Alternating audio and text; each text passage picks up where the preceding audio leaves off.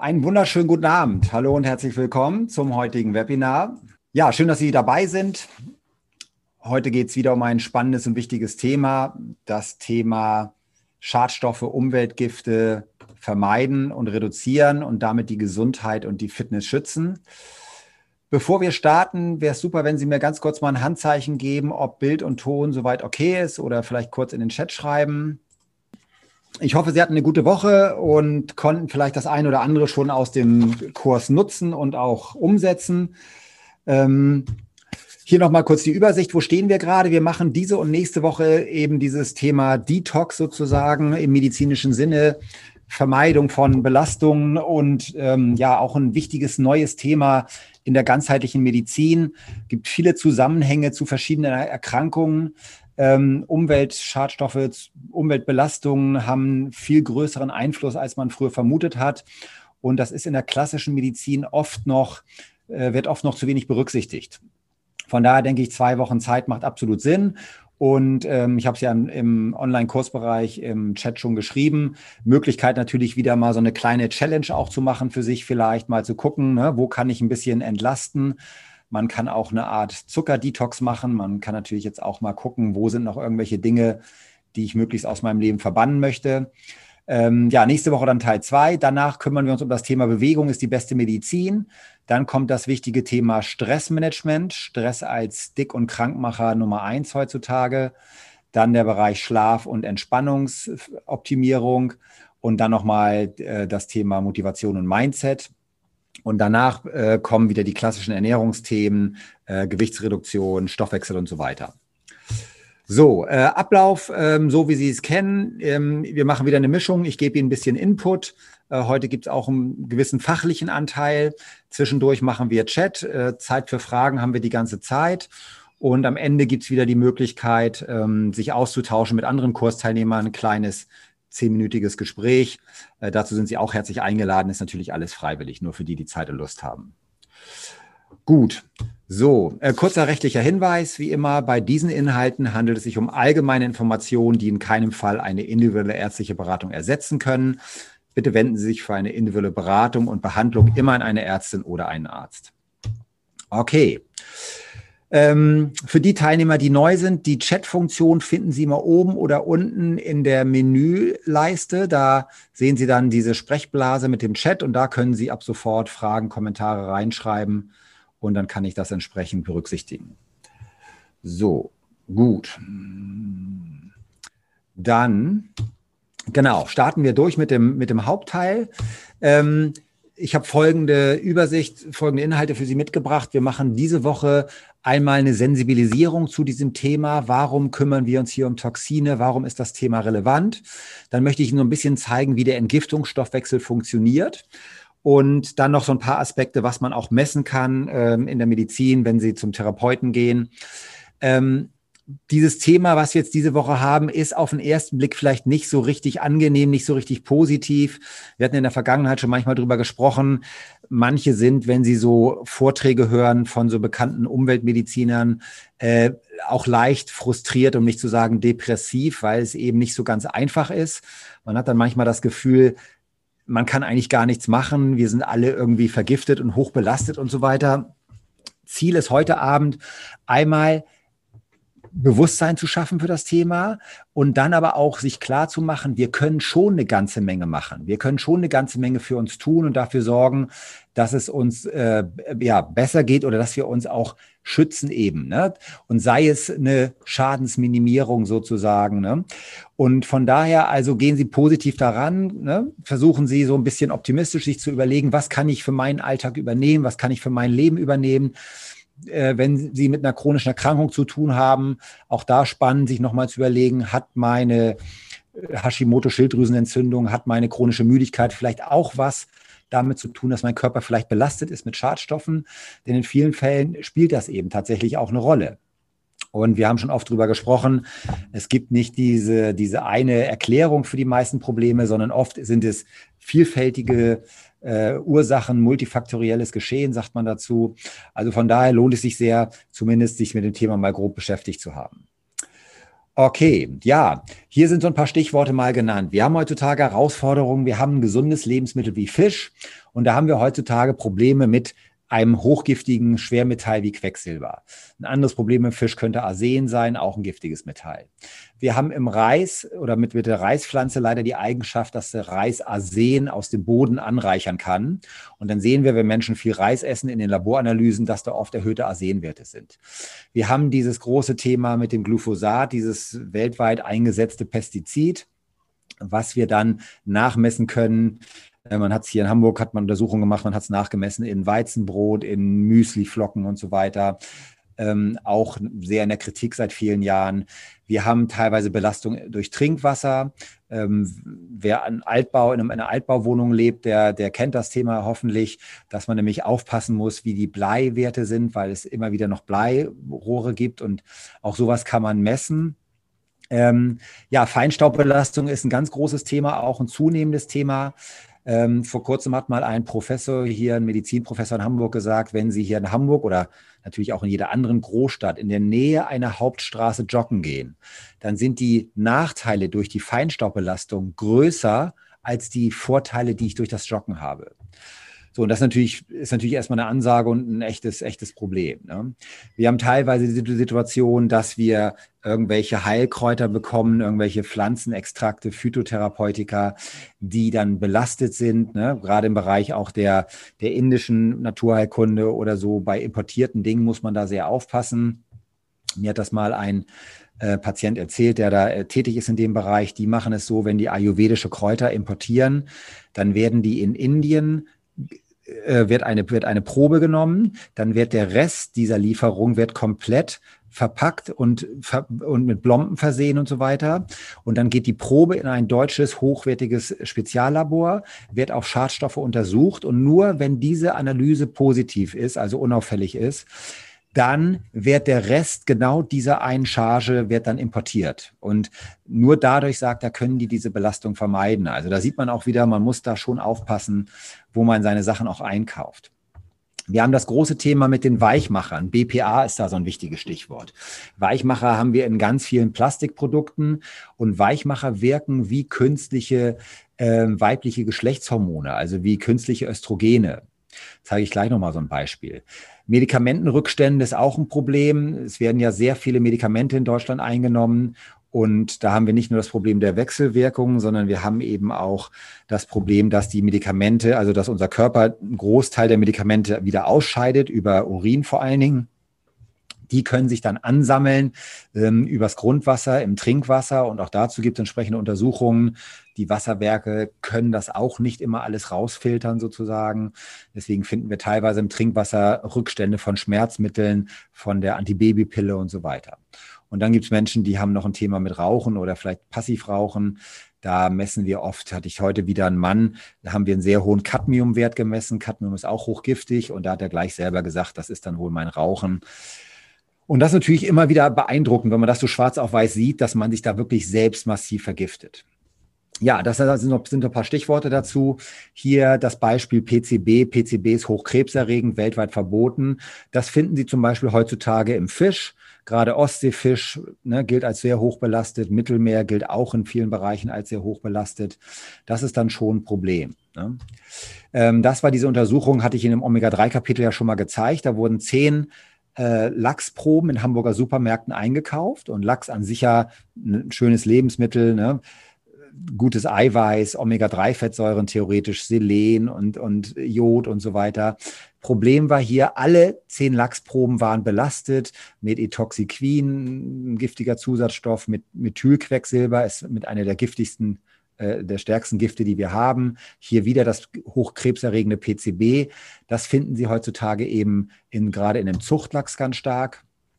Das Ergebnis oder die Politik geht damit nicht im Sinne von Verbraucherschutz um, sondern hier ist so ein schönes Beispiel, wo die Europäische Union äh, die Pestizidgrenzwerte nach oben äh, äh verändert hat und deutlich höhere äh, Pestizidmengen jetzt erlaubt. Und das sind alles so Dinge, wo man eben sieht, Verbraucherschutz steht dann nicht an erster Stelle.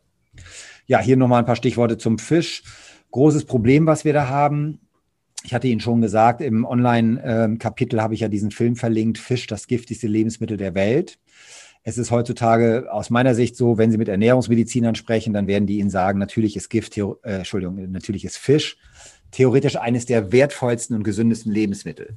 Wenn Sie mit einem Toxikologen oder einem Umweltmediziner darüber sprechen, dann wird er wahrscheinlich sagen, Fisch können wir eigentlich kaum noch empfehlen, weil es eben so, äh, so große Probleme macht und so, so hohe Belastungen hat.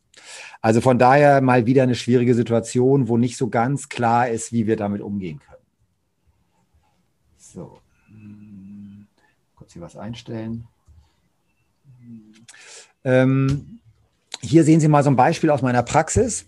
Das war ein Patient, da hatten wir am Anfang einen sehr hohen Quecksilberwert gemessen. Das ist hier die erste Analyse. 9,1 ist viel zu hoch, der Grenzwert ist bei unter 1. Und dann ist eben die Frage, ne, essen Sie viel Fisch? Welchen Fisch essen Sie? Und hier war so ein Klassiker, nämlich Sushi. Sushi ist oft Thunfisch. Thunfische sind sehr hoch belastet. Und da sieht man dann sehr schön, ähm, da kann man dann ganz klar sagen, wo es herkommt. Und dann vier Wochen kompletter Verzicht auf Fisch und auf Sushi. Und Sie sehen, der Quecksilberwert geht eindeutig runter. Ne? Dann können Sie ziemlich klar sagen, dass es wirklich der Fisch in erster Linie war. Und da wäre natürlich dann die Idee, da in Zukunft auch drauf zu, drauf zu achten und äh, das mit zu berücksichtigen. Ne? Und das ist natürlich, wie, klar, das ist dann keine sehr positive, schöne Geschichte, aber es lohnt sich schon. Denn wenn wir uns mal angucken, was Quecksilber alles im Körper anrichten kann, haben wir massive Probleme da. Und andere, andere mögliche Quellen für Quecksilber wären Amalgamfüllungen. Amalgam enthält ja Quecksilber. Und da kann man zum Beispiel mit einem Kaugummi-Speicheltest auch Messungen machen und kann dann eben überprüfen, ob und wie viel Quecksilber meine Füllungen freisetzen. Weil auch das ist ein großes Thema. Es gibt, ja, ich sag mal, vielleicht die klassische Zahnmedizin, die in Deutschland ja eher ne, oder auch politisch so das Ganze handhabt, so nach dem Motto, das ist alles nicht so schlimm und Quecksilber wird weiterhin auch verbaut. Es gibt andere Länder, da ist Amalgam, Quecksilber komplett verboten. Und ähm, die Umweltzahnmediziner und die ganzheitlichen Zahnmediziner, die ich kenne, die raten alle dazu, das Quecksilber zu entfernen unter entsprechenden Schutzmaßnahmen, um da eine Schadstoffquelle zu beseitigen. So. Ähm, was kann man zum Fischkonsum empfehlen? Das wäre auch gleich eine Frage. Wie gehen Sie damit um? Ne, man weiß einfach, die Fische, die am Ende der Nahrungskette sind, also die Raubfische zum Beispiel, oder auch Fische, die groß sind, die alt sind sozusagen, die haben einfach mehr Quecksilber und auch mehr andere Giftstoffe. Fisch ist nicht nur Quecksilber ein Problem, sondern Fisch ist auch mikroplastikmäßig ein großes Problem. Deswegen ist so die Idee, wenn ich die sogenannten Friedfische nehme oder kleinere Fische, dass ich dann eher weniger Schadstoffe mir zuführe. Ne? Das wäre so eine Möglichkeit, um vielleicht einen Kompromiss zu finden an der Stelle. Hier haben wir ein anderes Beispiel. Da haben Sie normalen Käse und der ist dann behandelt mit so einem Antibiotikum, das heißt Natamycin. Das ist da halt zugesetzt, um ja diesen verpackten Käse möglichst lange haltbar zu machen. Da wäre natürlich auch die Idee, kann ich nicht vielleicht umstellen? Kann ich, kann ich den Käse frisch kaufen? Es gibt heutzutage ja diese Bewegung, wo man die Verpackungen auch reduzieren will, wo man mit seiner eigenen äh, ja, mit einem eigenen Behälter in den Laden geht und dann den Käse dort direkt einpacken lässt, sodass man insgesamt Plastikmüll auch reduziert, ist auch eine sehr gute Idee. Ähm, was haben wir noch? Hier haben wir jetzt ähm, Reiswaffeln. Eigentlich unverdächtig, wird gerne ja auch kleinen Kindern gegeben. Ne? Die können daran auch dann so rumnuckeln. Da haben sie Arsen, Mineralöl und Pestizide. Ne? Hier Ökotest hat das äh, gezeigt. Ja, hier sind so ein paar andere Quellen. Wo kann ich heutzutage mir Schwermetalle äh, einverleiben. Ne? Das ist oft so die Frage. Ich mache immer, wenn ich Vitamine, Mineralien messe, messe ich immer auch bestimmte toxische Metalle mit bei den Blutmessungen und dann sehen wir oft eben diese erhöhten Werte und dann ist oft die Frage, Mensch, wie kann das sein? Wo kommt das her? Ich ernähre mich doch eigentlich so gesund. Aber da sehen Sie, dass auch viele gesunde Lebensmittel, nicht nur die Konserven und so weiter, auch gesunde Lebensmittel können eben gewisse Schadstoffe enthalten.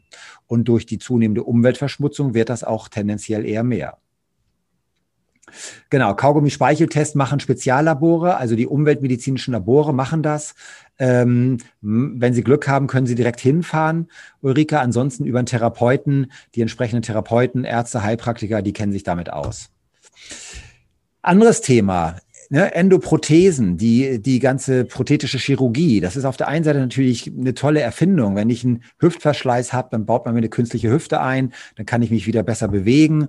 Alles tolle Erfindungen. Aber auf der anderen Seite haben wir da auch wieder mögliche Belastungen ne, durch hier Kobalt und so weiter, in dem Fall Chrom deutlich erhöht.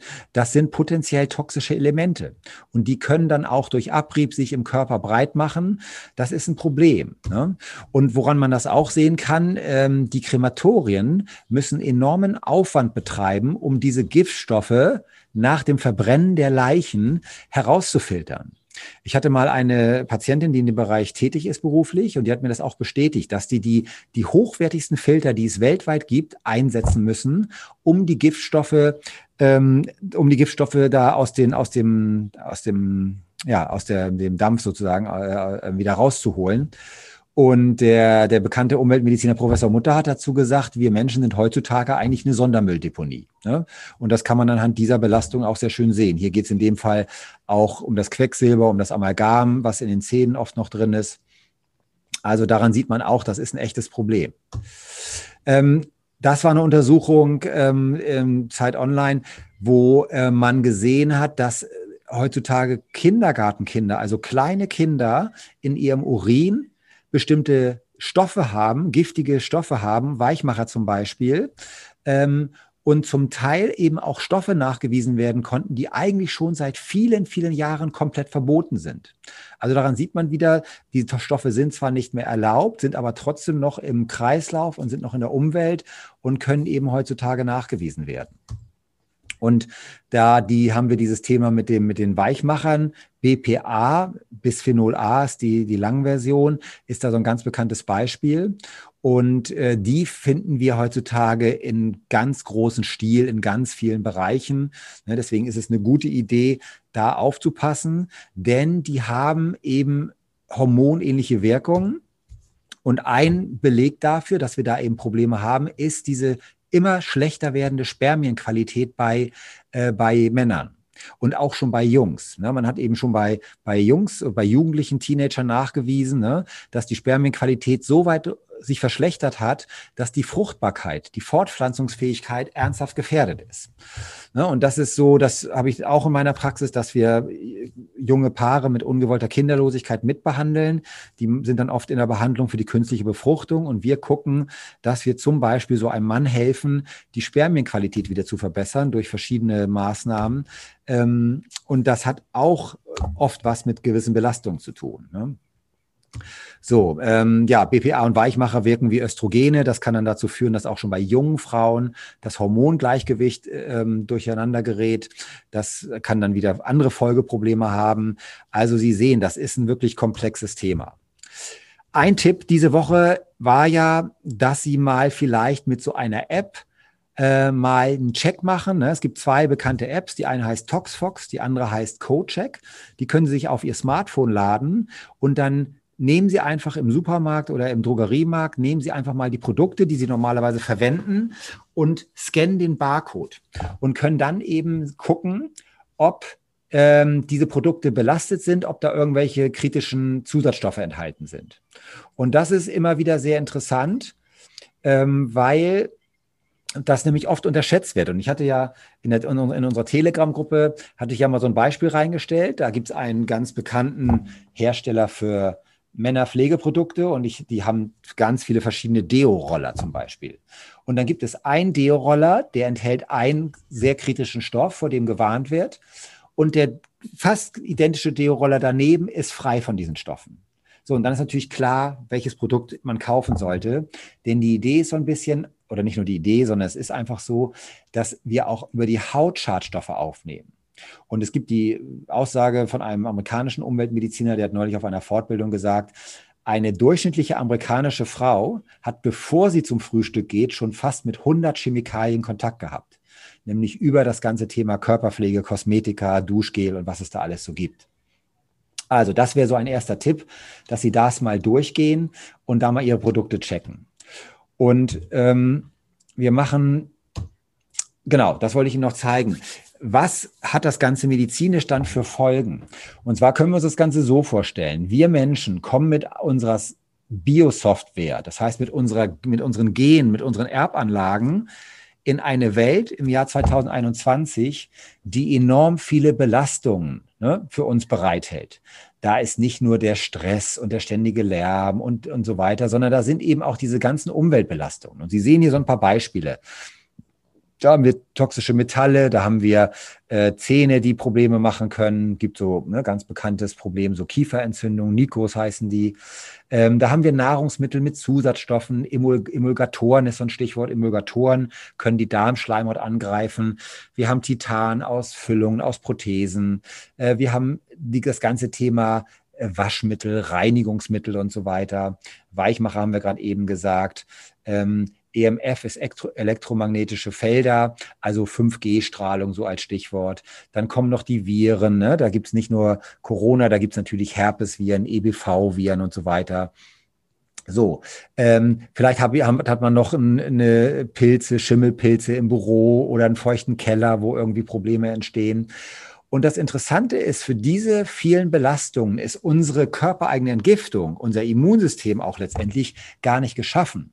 Unser Immunsystem ist gewöhnt an eine artgerechte Lebensweise, wo wir stark in der Natur unterwegs sind, wo wir natürliche Lebensmittel essen. Also das, was wir eigentlich viele Millionen Jahre in der Evolution hatten. Das, was wir heutzutage erleben, ist aber etwas völlig anderes. Es gibt gewisse Gefahren, die sich enorm ver vermindert haben, ne, wo wir eine sehr positive Entwicklung haben. Denken Sie an die ganze moderne Medizin, die ganze Geburtsheilkunde, ne, die hohe Kindersterblichkeit, die es früher gab. Da haben wir riesen Fortschritte. Die ganze, der ganze Bereich Akutmedizin, Unfallchirurgie, unglaublich tolle Errungenschaften, die wir da haben. Aber in diesem Bereich, gerade wo es um die chronischen Erkrankungen geht, da haben wir ein zunehmendes Problem. Denn jetzt kommen diese vielen Belastungen und gerade bei den chronischen Patienten sehen wir das eben. Es sind oft mehrere Dinge, die zusammenkommen. Und das kann unser System überfordern. Und dann kann es zu verschiedenen Problemen kommen. Und unterm Strich haben wir dann oft die Schwierigkeit, dass sich so chronische Entzündungen im Körper entwickeln. Ich zeige nachher nochmal, was Entzündungen dann alles an Folgen haben. Autoimmunerkrankungen nehmen enorm zu. Autoimmunerkrankungen wäre sowas wie Gelenkräumer, Hashimoto-Schilddrüsenentzündung, hat fast jede vierte Frau mittlerweile. Ähm, ja, was haben wir noch? Äh, die, die chronisch entzündlichen Darmerkrankungen zum Beispiel als Autoimmunerkrankungen. So, Atopie ist äh, letztendlich eine, eine, Form von Allergien. Auch Allergien nehmen ja enorm zu. Ähm, wo der, wo, der, wo der Körper also völlig überreagiert. Da ist eine normale, normale Polle, wenn man so will, oder normale, normale Gräser, also eigentlich ganz harmlose Dinge aus der Natur und mein Immunsystem schießt komplett über in Form einer Allergie, äh, wo man sich ja auch fragen muss, was läuft da schief? Ne? Und ähm, so, und dann gibt es hier so ein paar spezielle medizinische Veränderungen noch, die wir eben dann auch messen können.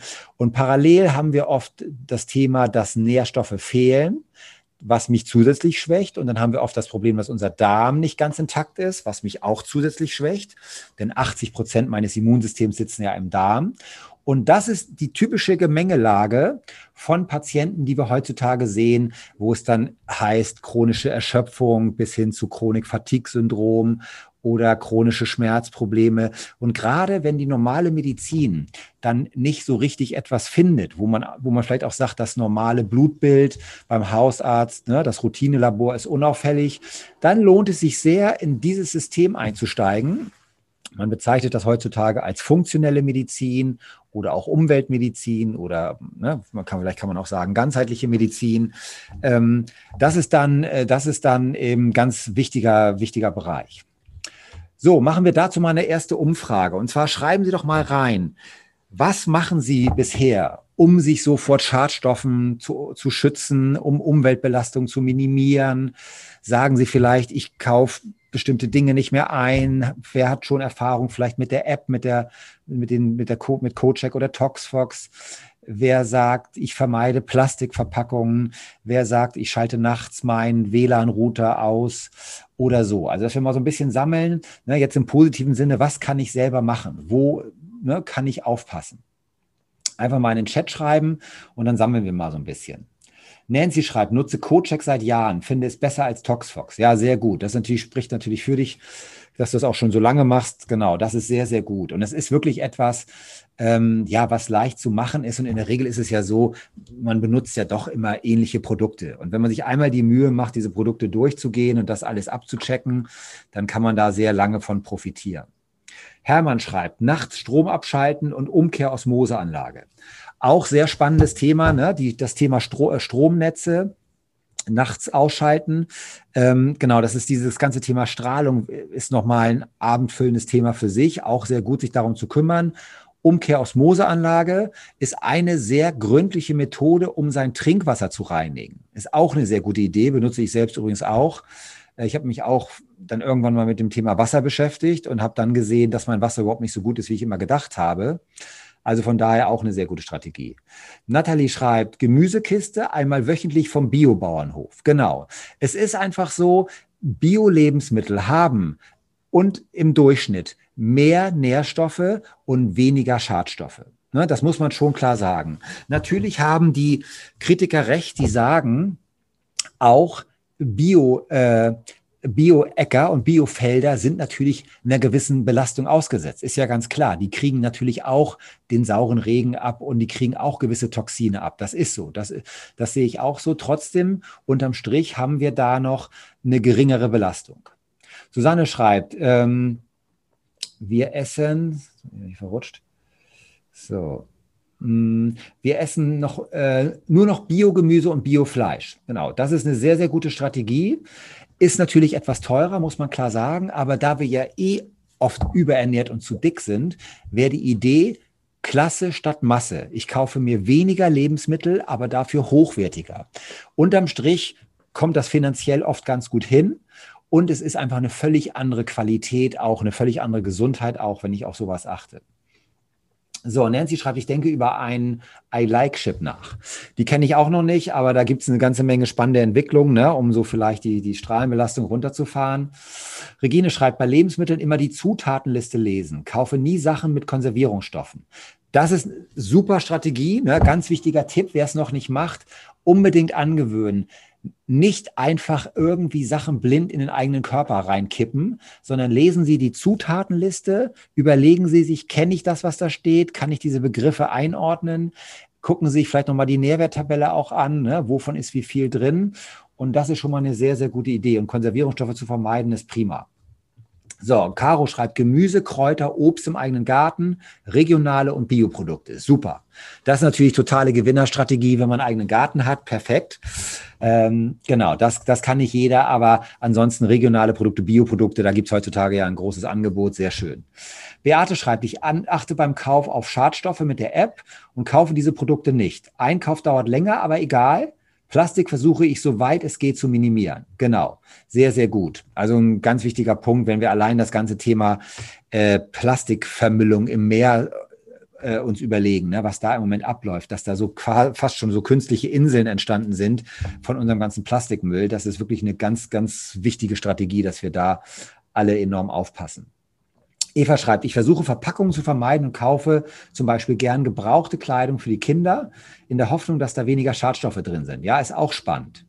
Also eine Regel ist ja so, alles, was ich riechen kann, sind letztendlich Chemikalien. Also und der Klassiker ist, wenn Sie irgendwie ne, aus, vom Möbelgeschäft sich neue Sachen geholt haben, dann riecht das ja erstmal viele Tage. Und letztendlich sind das alles Stoffe, die wir auch aufnehmen. Also das, was ich rieche, ne, inhaliere ich auch und nehme ich auch auf. Und das Gleiche gilt auch für die Haut. Also es gibt so Umweltmediziner, die sagen, man sollte sich eigentlich nur Sachen auf die Haut schmieren, die man auch essen würde. Ne, das, dann bleibt nicht mehr viel übrig, aber so von der, von der Idee ist das schon mal nicht so ganz verkehrt. Birgit schreibt, vermeide Plastik, benutze beide Apps schon lange, nachts Bluetooth aus, trinke nur aus Glasflaschen. Genau. Das mit dem Bluetooth finde ich ist auch eine gute Strategie. Das mache ich auch, dass man so gut es geht minimiert. Wenn man jetzt in einem Mehrfamilienhaus wohnt, wird es schwierig. Ne? Da sieht man ja anhand der, der WLAN-Auflistung da, wie viel, wie viel Netze man in der Umgebung hat. Aber es geht oft eben um Schadensbegrenzung. Ne? Und aus Glasflaschen trinken finde ich es auch genau richtig, sollte man auch darauf achten, weil letztendlich, ne, je weicher die Flaschen sind, desto mehr Weichmacher wird da auch ins Wasser abgegeben. Und von da ist das auch schon mal eine gute Strategie. Nancy schreibt noch, ansonsten alles regional und bio, kaum noch Meeresfrüchte, Vermeidung von Thunfisch. Genau. Birgit Glasflaschen, genau. So, Silvia schreibt, Toxfox neu getestet, Mineralwasser in Glasflaschen, sehr gut. Gemüse auf dem Balkon ohne Düngen, außerdem Ökokiste. Genau. Also nochmal, das ist nämlich, ich erlebe das immer noch in Gesprächen, dass manche Menschen sagen, ja, Bio ist ja irgendwie nur so ein, so ein Trend oder ist ja so eine, so eine Außenseitergeschichte. Nein, Bioanbau ist eigentlich das, was Jahrhunderte normal war. Man sät seine Dinge, man, man pflegt das Ganze normal und man benutzt nicht tausende von Chemikalien und Pestiziden. Das ist eigentlich normale, traditionelle Lebensmittelproduktion. Das, was im, im sogenannten konventionellen, normalen Anbau heutzutage läuft, dass man zigfach Pestizide einsetzt und so weiter, das ist das, was unnormal ist und was, äh, ja, was man extrem hinterfragen muss. Ne? So, Susanne schreibt Bio-Lebensmittel, True Wasserfilter, Clean Eating, Transfette meiden, genau. Kaum verarbeitete Lebensmittel, Intervallfasten, kaum Fleisch, nur Demeter. Genau. Ich finde, das ist eine gute Strategie. Klar, es gibt im Moment viel, viel mehr Veganer und Vegetarier. Das kann man auch äh, durchaus verstehen, finde ich auch ökologisch, ethisch gesehen. Aber ich finde, wenn man Fleisch isst, dann vielleicht wirklich nur die guten Sachen. Ne? Dann habe ich nämlich, trage ich was bei zum Umweltschutz. Wenn wir uns mal überlegen, dieses große Problem mit der ganzen Gülle und die muss dann auf die Felder und dann können die Wasserwerke da nicht mehr richtig das Wasser nutzen und so weiter. Das ist alles ein einziger Teufelskreis. Von daher weniger, bessere Qualität. Die Natur profitiert, die Tiere werden artgerechter gehalten, der Mensch profitiert. Also es ist eine richtige Win-Win-Geschichte, würde ich mal sagen. So, Birgit schreibt, Essen möglichst bio. Genau. Nada schreibt, durch die CoCheck-Apps habe angefangen, meine Pflegeprodukte dementsprechend zu ersetzen. Kein Fisch, dafür gereinigtes Fischöl. Genau. Bei Omega-3-Produkten muss man sehr darauf achten, ne, dass man gute Qualität wählt. Mehr Bio auch bei Fleisch. Und sonst gibt's halt einen Shake oder einen Erbsensteak. Genau, jetzt da gibt's ja auch total schöne Möglichkeiten. Erbsensteak auch interessant. Susanne schreibt ausschließlich Naturkosmetik. Genau, das ist der Tipp natürlich nicht nur für die Frauen, denke ich, sondern auch für uns Männer, äh, Naturkosmetik, die achten natürlich sehr darauf. Ne? Und da kann man einfach ein besseres Gefühl haben. Ulrike schreibt auch, Toxfox schon lange, nur noch Bio, Clean Eating, nachts Handy auf Flugmodus. MRT nur noch ohne Kontrastmittel, auch ein wichtiger Punkt, hatten wir im Online-Kurs, ne, dieses große Thema Gadoliniumbelastung durch die Kontrastmittel. Ähm, da Schwermetallbelastung durch Gadolinium, genau, leider, genau, also schon früher mal Gadolinium abbekommen und dann darauf aufpassen. Genau, sehr gute Strategie. Birgit schreibt, ich lese alles, vermeide Süßstoffe und möglichst wenig Zusätze. Super. Nancy schreibt, arbeite mit LAN-Kabel statt WLAN. Das ist total clever ne? und ist keine große Sache, muss man einmal ein bisschen was umstellen.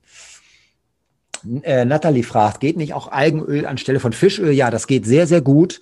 Und das ist sicherlich auch die Zukunft. Wir werden, wenn wir an 10 Milliarden Menschen denken, wir werden da die nicht alle mit Fischöl versorgen können.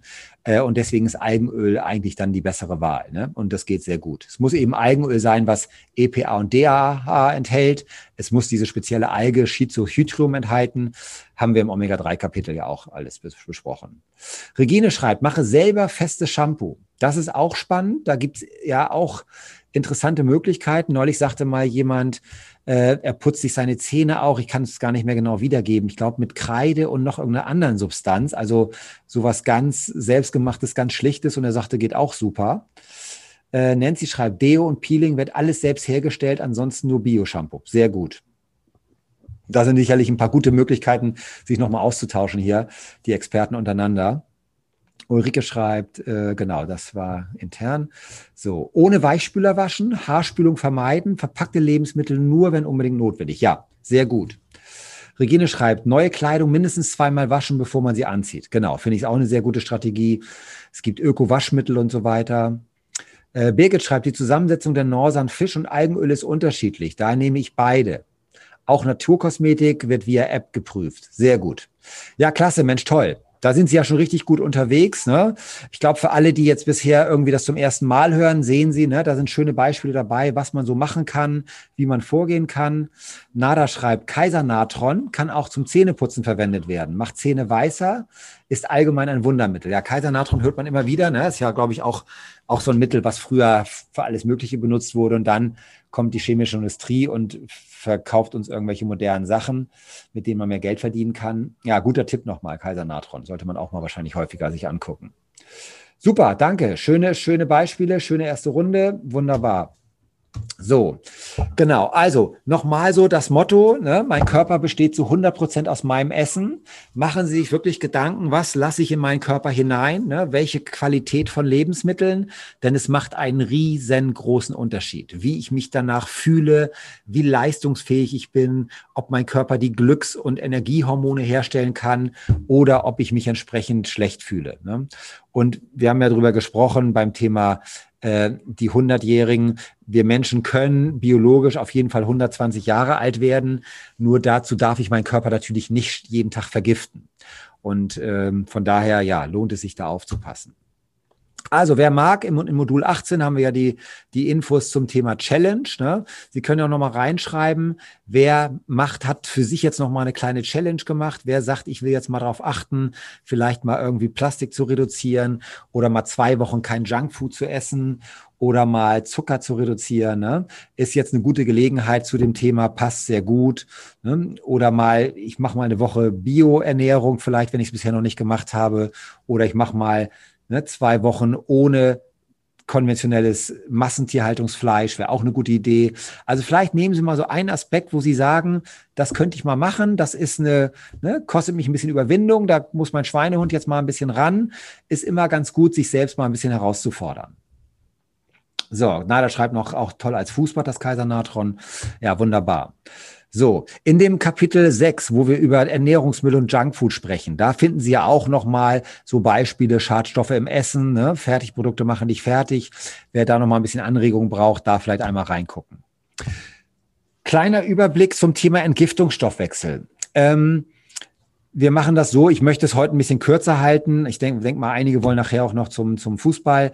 Ähm, ich möchte Ihnen nur mal so ein bisschen zeigen, wie, wie unser Entgiftungsstoffwechsel funktioniert und das auch so ein bisschen als Grundlage für nächste Woche. Da will ich Ihnen noch mal so ein bisschen zeigen, was man machen kann im Bereich Entgiftung, wie man das unterstützen kann. Also, wir haben verschiedene Phasen in unserem Entgiftungsstoffwechsel. Ne, hier ist das mal so dargestellt als drei Phasen. Manche beschreiben das auch als Vier-Phasen-Modell. Wir haben eine erste Phase, wo so eine Art ja, Müll, erste Müllsammlung, Müllsortierung, Müllverarbeitung gemacht wird.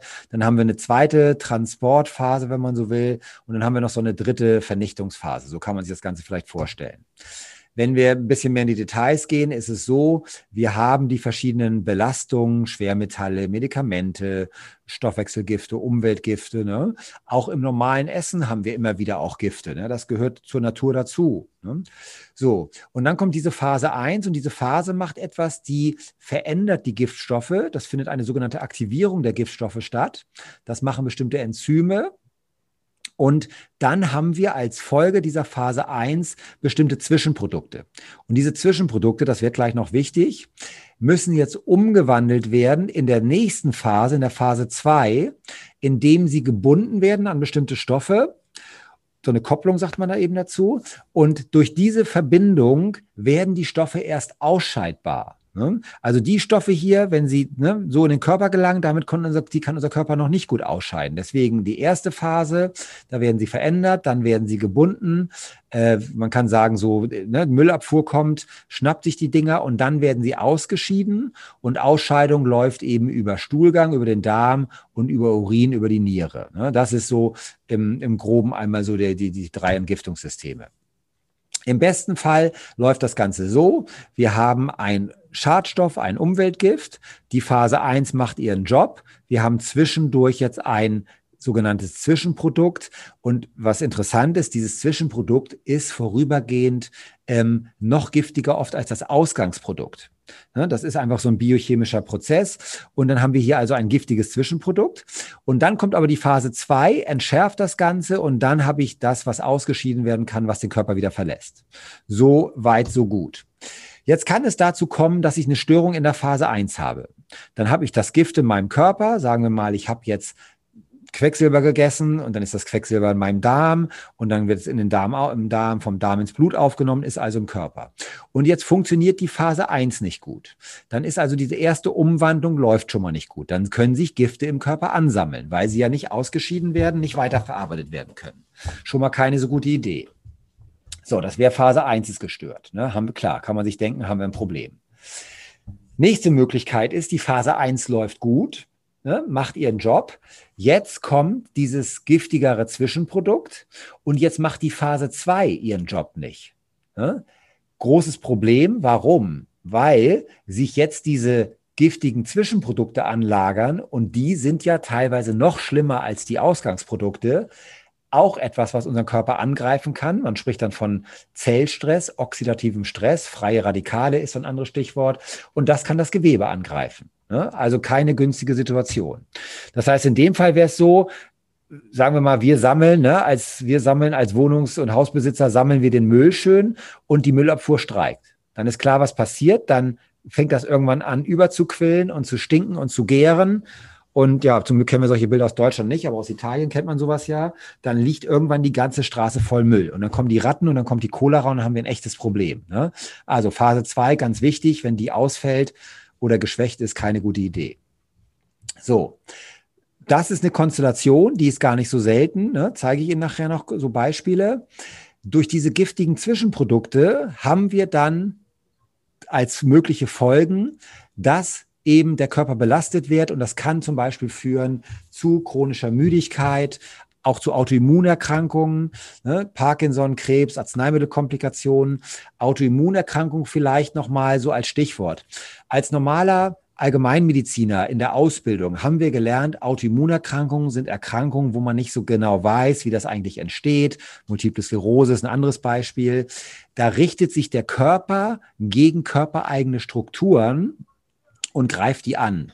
Das wäre am Gelenk, wäre das so, dass das Immunsystem die Gelenk äh, heute angreift und die, und, die, und die Gelenke angreift und dann Entzündung macht und dann habe ich Gelenkschmerzen beziehungsweise Rheuma, Rheumaerkrankungen. An der Schilddrüse ist es so, dass der Körper bestimmte, bestimmte Strukturen angreift, äh, bestimmte Enzyme angreift und bildet Antikörper gegen eigenes Gewebe, gegen eigene Schilddrüsengewebe. Das ist dann diese, sind dann diese TPO-Antikörper, die sie messen im Blut. Ne? Wenn wir Hashimoto diagnostizieren, misst man ja diese TPO-Antikörper. Oder ne, in anderen Bereichen kann das auch passieren, im Darm oder im Gehirn kann das passieren. Also aus Sicht der ganzheitlichen Medizin fragt man sich halt, was führt dazu, dass der Körper sich selbst sozusagen angreift. Ne? Dass der Körper ist ja eigentlich, die Natur ist eigentlich sehr klug und, und sehr, sehr perfekt. Und da muss man sich eben fragen, ne, auch gerade bei, den, bei der Zunahme der Allergien, was läuft da schief? Ne? Parkinson ist ganz interessant. Parkinson ist, ähm, ja, zum Beispiel in einigen Ländern, in Frankreich unter anderem, mittlerweile anerkannt als Berufskrankheit bei Wein Anbauern, bei Winzern durch den Einsatz der Pestizide. Also es gibt da Gerichte, die haben anerkannt, dass die das als das Ganze als Berufskrankheit, weil man eben weiß, dass solche Giftstoffe, Pestizide unter anderem auch Parkinson auslösen können. Ne? Es gab in den USA entsprechende ähm, Gerichtsverfahren, wo äh, Geschädigte hohe, hohe ähm, Ersatzzahlungen bekommen haben, Schadensersatzzahlungen bekommen haben, wegen Schäden durch Glyphosat zum Beispiel. Ne? Also das ist, und, und Arzneimittelkomplikationen ähm, ist auch ein, eigentlich ein sehr bitteres Thema, muss man sagen, in der klassischen Medizin.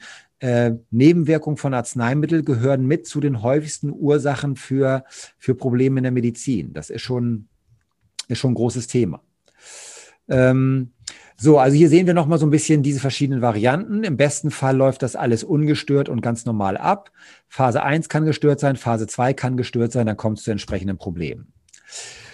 Und hier sehen Sie jetzt mal so eine Übersicht, ne, nochmal etwas anders dargestellt. Wir haben hier wieder die Phase 1 und die Phase 2.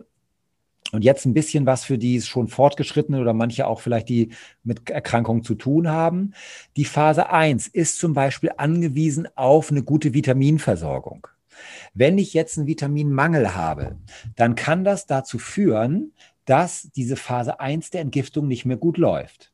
Führt dazu, dass Giftstoffe nicht gut abgebaut werden können und das hat wiederum Folgeprobleme von Schmerzen, Entzündungen, Müdigkeit und so weiter und so weiter. So, dann gibt es bestimmte Stoffwechselbesonderheiten, HPU und KPU. Das ist eine Stoffwechselbesonderheit, die man von seiner Mutter in der Regel erbt. Die führt unter anderem dazu, dass bestimmte Nährstoffe ganz stark verloren gehen über den Urin. Kurz gesagt ist es dann so, dann habe ich stärkeren Zinkmangel, oft Vitamin B6-Mangel, oft Magnesiummangel. Also genau das, was wir gerade eben gesagt haben.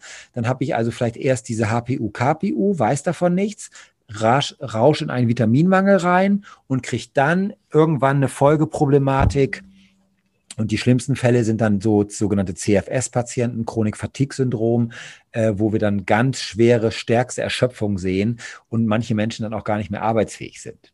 So, Medikamente können das System stören. Ne? Genetische Besonderheiten gibt es auch immer mal wieder, die hier dann Probleme machen können. Das sind so Möglichkeiten, wie die Phase 1 gestört sein kann.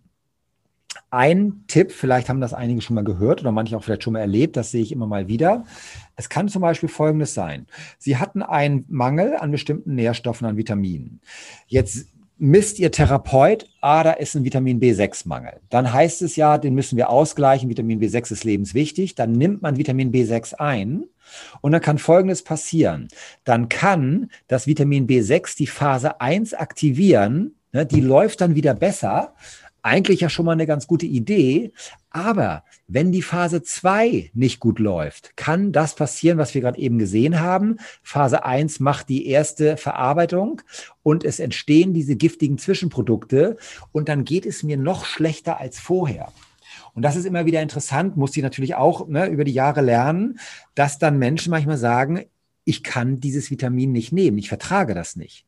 Dann sagt man vielleicht, na ja, das ist ein lebenswichtiges Vitamin, da gibt es keine Unverträglichkeit. Es gibt auch keine echte Unverträglichkeit, aber es gibt eine sozusagen Überlastung im Stoffwechsel. Und deswegen schon mal vorweg gesagt, zu dem, was wir nächste Woche machen, deswegen arbeiten wir heutzutage so, dass wir das Ganze von hinten aktivieren. Wir starten also erst mit der Ausscheidungsphase, dann aktivieren wir die Phase 2 und dann aktivieren wir erst die Phase 1, ne? damit das nämlich, damit wir das System nicht überfordern und damit man nicht irgendwelche Nebenwirkungen bekommt. So, Phase 2, äh, genau, Mollengracht war die Frage. Mollengracht ist eine angeborene ähm, ähm, Enzymschwäche, eine angeborene Stoffwechselbesonderheit, wo der sogenannte Bilirubinwert erhöht ist. Das fällt oft im Labor auf, dann sagt man, ihr Bilirubin ist erhöht. Und dann sagt man offiziell immer, das hat eigentlich keine wirkliche Relevanz. Aus Sicht der, der Entgiftungsmedizin kann das schon ein Hinweis darauf sein, dass da bestimmte Stoffwechselprozesse nicht optimal laufen. Hier ist ganz interessant, hier gibt es bestimmte Enzyme, die jetzt ne, auch, die jetzt eben diese Weiterverarbeitung machen und da ist zum Beispiel sehr bekannt Glutathion-S-Transferasen, kurz GST. Diese GST-Enzyme sind ein ganz wichtiger Baustein unserer körpereigenen Entgiftung. Und jetzt gibt es nicht wenige Menschen, die haben eine genetische Schwäche dieser Entgiftung. Und Sie sehen, es gibt ja so verschiedene Typen von GST, M1, T1 und so weiter heißen die. Bei M1 haben 50 Prozent der Bevölkerung eine Schwächung dieses Entgiftungssystems. Bei dem T1-System haben immer noch 15 Prozent eine Schwächung. Und dann gibt es auch Menschen, die haben beides. Ne? Die haben an zwei Ebenen eine Schwächung. Und diese Menschen haben halt eine geschwächte Entgiftung. So, und ne, Beispiel aus der Umweltmedizin ist jetzt so, jetzt kommt eine eine junge Frau weiß das natürlich nicht, dass sie eine bestimmte Schwächung in der Entgiftung hat und fängt an eine Ausbildung in der chemischen Industrie. Das geht dann oft ein paar Jahre noch gut, aber irgendwann ist das System so überfordert, dass dieser Mensch dann chronisch krank wird. Und das sind die extremsten Beispiele, die ich so erlebt habe, sind dann wirklich zum Teil Menschen in den 20er Jahren, also sehr jung, gerade am Anfang des Berufslebens, die dann teilweise schon eine Erwerbsunfähigkeitsrente haben, aufgrund einer genetischen massiven Belastung und einer, dazu einer umweltmedizinischen Problematik. Ne? So, wie so oft, wenn man sowas weiß, kann man natürlich viel besser darauf eingehen, kann damit viel besser umgehen, ähm, kommt auch so ein bisschen raus aus dieser ja, Situation. Es ist Erschöpfung, man weiß gar nicht warum, man kann da nichts machen, so nach dem Motto, ne? Oder ganz schlimm wird es dann, wenn es heißt, es ist alles nur psychosomatisch. Ne? Das ist natürlich sowas hier ist nicht psychosomatisch. Wenn Sie eine genetische Schwächung haben, dann ist das eine genetische Problematik. Sowas untersuchen wir heutzutage. Das kann man alles nachmessen. Das sind auch Kassenleistungen. Ne? Und das kann man wunderbar auch mit, mit integrieren in eine umfangreiche Diagnostik. Ähm, Ulrike fragt, es kann also sein, dass mein sehr oft geschwollenes Sprunggelenk daher kommt. Immunsystem gestört durch Schwermetallbelastung. Ähm, also, ja und nein. Ne? Das ist jetzt natürlich von außen kann man das gar nicht sagen, woher das kommt. Natürlich gibt es für ein geschwollenes, entzündetes Sprunggelenk ganz viele mögliche Ursachen. Vielleicht haben Sie eine, eine Beinlängendifferenz, ein falsche Schuhwerk, falsche Einlagen ne? äh, oder irgendeine andere Problematik. Aber man sollte zumindest dieses Thema mitdenken. Ne? Auch überlegen, habe ich vielleicht, also es gibt auch das Phänomen, man hat ein entzündeten Zahn, einen kranken Zahn und deswegen tut mir ein Gelenk weh. Ne, da können Sie die, die, die ganzheitlichen Zahnärzte fragen oder ne, auch die ganzheitlichen Therapeuten, die sagen Ihnen, manchmal ist es so, dann kommt der kranke, tote Zahn raus und plötzlich sind die Gelenkschmerzen weg. Sowas gibt es auch gar nicht selten. Also auf jeden Fall ist es gut, da immer so auch an andere Dinge zu denken. So, dritte Phase war ja Darmphase. Ne? Da geht es darum, dass der Darm gesund ist und fit ist. Auch ein wichtiges Thema, denn wenn das nicht gut läuft, ist auch nicht günstig. Und beim Darm haben wir eben häufig heutzutage ja die Störungen. Hatten wir uns im Kapitel Darmgesundheit ja auch ausführlich angeguckt. Da nur als Hinweis. Ne? Ich merke vielleicht, ich bin oft aufgebläht, ich habe oft weiche Stühle, manche auch Verstopfung. Da muss man sich immer wieder sagen, man kann sich an vieles gewöhnen, aber gesund ist das nicht. Ne, ganz gesund wäre eigentlich so, wie es oft bei Tieren ist. Ne, Hundebesitzer werden das vielleicht bestätigen, wenn sie ihren Hund gut füttern, ne, Stichwort Barfen, so richtig artgerechte Ernährung, ist es oft so, ne, der Hund hat einen ganz geregelten Stuhlgang, da braucht er auch kein Toilettenpapier, da schmiert auch in der Regel nichts. Also das ist eine ganz, ganz natürliche Sache sozusagen. Und bei uns Menschen sieht das oft völlig anders aus. Und das ist schon ein Hinweis, dass wahrscheinlich der Darm und die Verdauung nicht ganz optimal aufgestellt ist. Neulich hat mir jemand erzählt, man hat mal Versuche gemacht. Da hat man erwachsenen Menschen gesagt, sie sollen jeden Bissen 30 bis 40 Mal kauen. Und dann hatten einige tatsächlich wohl wieder einen Stuhlgang wie kleine Babys. Nämlich wenig riechend und sehr, sehr gut geformt sozusagen. Ne? Also das ist schon teilweise spannend. Ne? Ist jetzt ein komisches Thema, aber ähm, man kann anhand des Schulgangs schon sehr viel auch sehen über die Gesundheit des Menschen. Und spätestens, wenn auch da ne, sehr übel riechende Gasabgänge sind, dann weiß ich schon, da laufen Fäulnisprozesse. Und das messe ich jeden Tag, ne, diese Fäulnisdarmstörungen. So, Leaky Gut ist so ein wichtiges Stichwort. Das heißt Leckdarm, das heißt, der Darm ist durchlässiger, als er sein soll. Dann kommen Stoffe in den Körper, die dort nicht hingehören.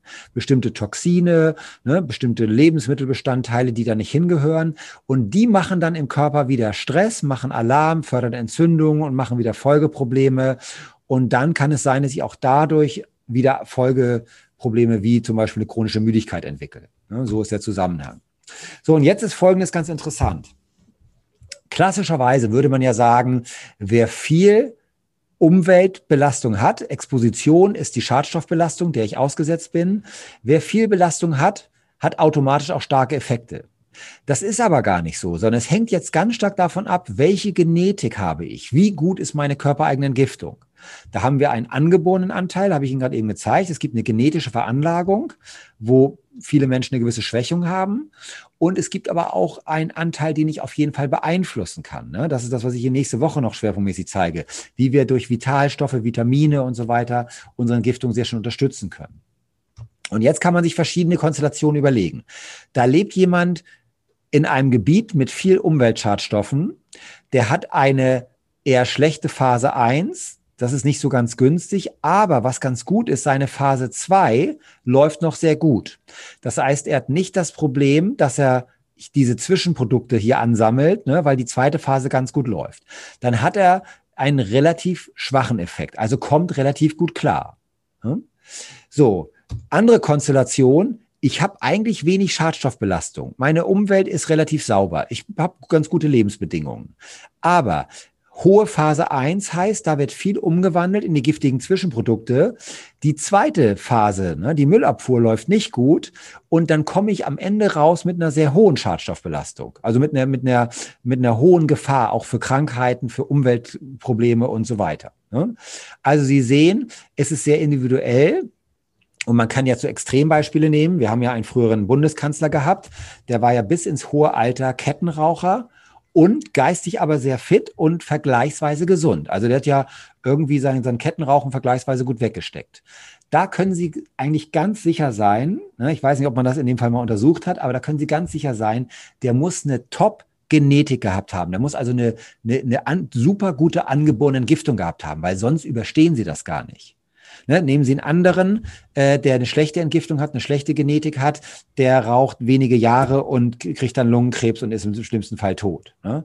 Also, so, natürlich ist es immer gut, Exposition heißt, die, die, wie stark bin ich den Giften ausgesetzt, die Exposition, so gut es geht, zu vermeiden, das, was wir gerade eben auch gesagt haben. Den angeborenen Teil, wie gesagt, kann ich nicht beeinflussen, aber dann kann ich den, den, den, ähm, funktionellen Teil, den kann ich dann wiederum beeinflussen. Ne? Und insofern kann ich da auch einiges machen. So, hier nochmal diese Übersicht, wie das Ganze miteinander zusammenhängt. Da sind die verschiedensten Umweltbelastungen und die Idee ist einfach, ich reduziere das so gut es geht. Ich ernähre mich gut, ich vermeide Stress oder setze dem Stress was entgegen durch Entspannungsverfahren. Ich esse nicht die ganzen, den ganzen Industriemüll, den ganzen Fake Food, Junk Food. Ne? Ich sorge für eine gewisse Hygiene, aber auch nicht zu viel. Ich trinke kein Kunststoffwasser. Ich vermeide ne, ungünstige Zahnfüllung zum Beispiel ähm, ja, ich passe ein bisschen auf mit, mit Schimmelbelastung zu Hause. Ich schalte mein, mein WLAN mal aus und so weiter. Also das ist die Idee, dass ich so gut es geht diese ganzen Dinge vermeide. Also ich zum Beispiel hatte hier eine, eine, eine, eine Unverträglichkeit in Bezug auf meinen Tintenstrahl-Toner. Wusste ich ganz lange nicht. Ich bin darauf gekommen durch eine Patientin, die berufsunfähig geworden ist, weil sie eine Allergie hatte auf den, auf den Drucker. Und das ist auch offiziell bei ihr so dokumentiert, dass sie deswegen eine EU-Rente jetzt bekommt. Daraufhin habe ich mich untersuchen lassen und ich hatte genau auf den Toner, den ich hier verwende, eine massive Unverträglichkeit. Das war mir bis dahin gar nicht bekannt, dass man darauf auch noch achten muss. Also das sind alles so Dinge, ne? Ähm, Hermann fragt IP10. IP10 ist ein äh, wichtiges Zytokin, also ein wichtiger Botenstoff im Körper, der eher antientzündliche Wirkung hat. Und den kann man theoretisch auch im Labor messen und gucken, ne, ob die, die Gegenregulation gut funktioniert.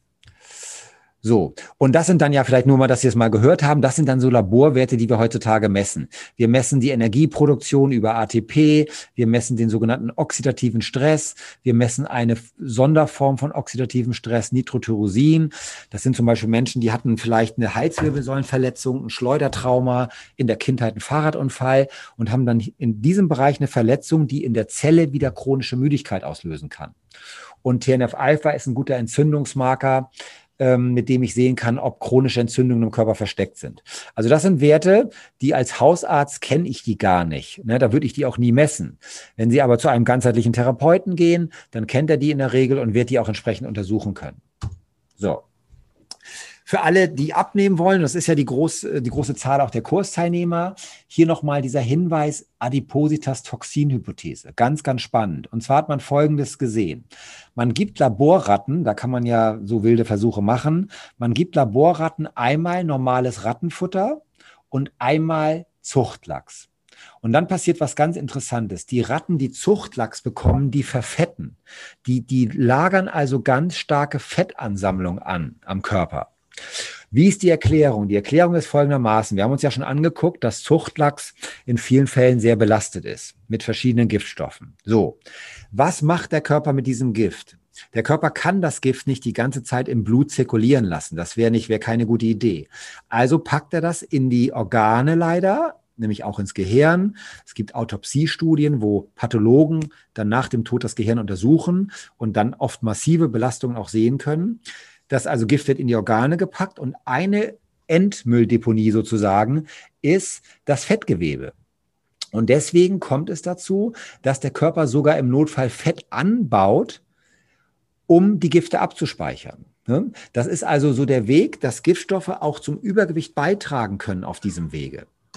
Und das ist ganz interessant und ich muss da mal dran denken, es gibt in Bremerhaven einen schönen Zoo am Meer, heißt der. Das ist hier dieser Zoo in Bremerhaven, im Hintergrund die Weser und da sind ganz tolle Meerestiere. Und dann war ich da mit meiner Familie und dann gab es die Fütterung dieser Meerestiere. Und dann fragte ich den Zoo-Mitarbeiter, was füttern Sie eigentlich diesen Tieren? Also das klar, es war klar, das waren Fische, die da reingeworfen wurden.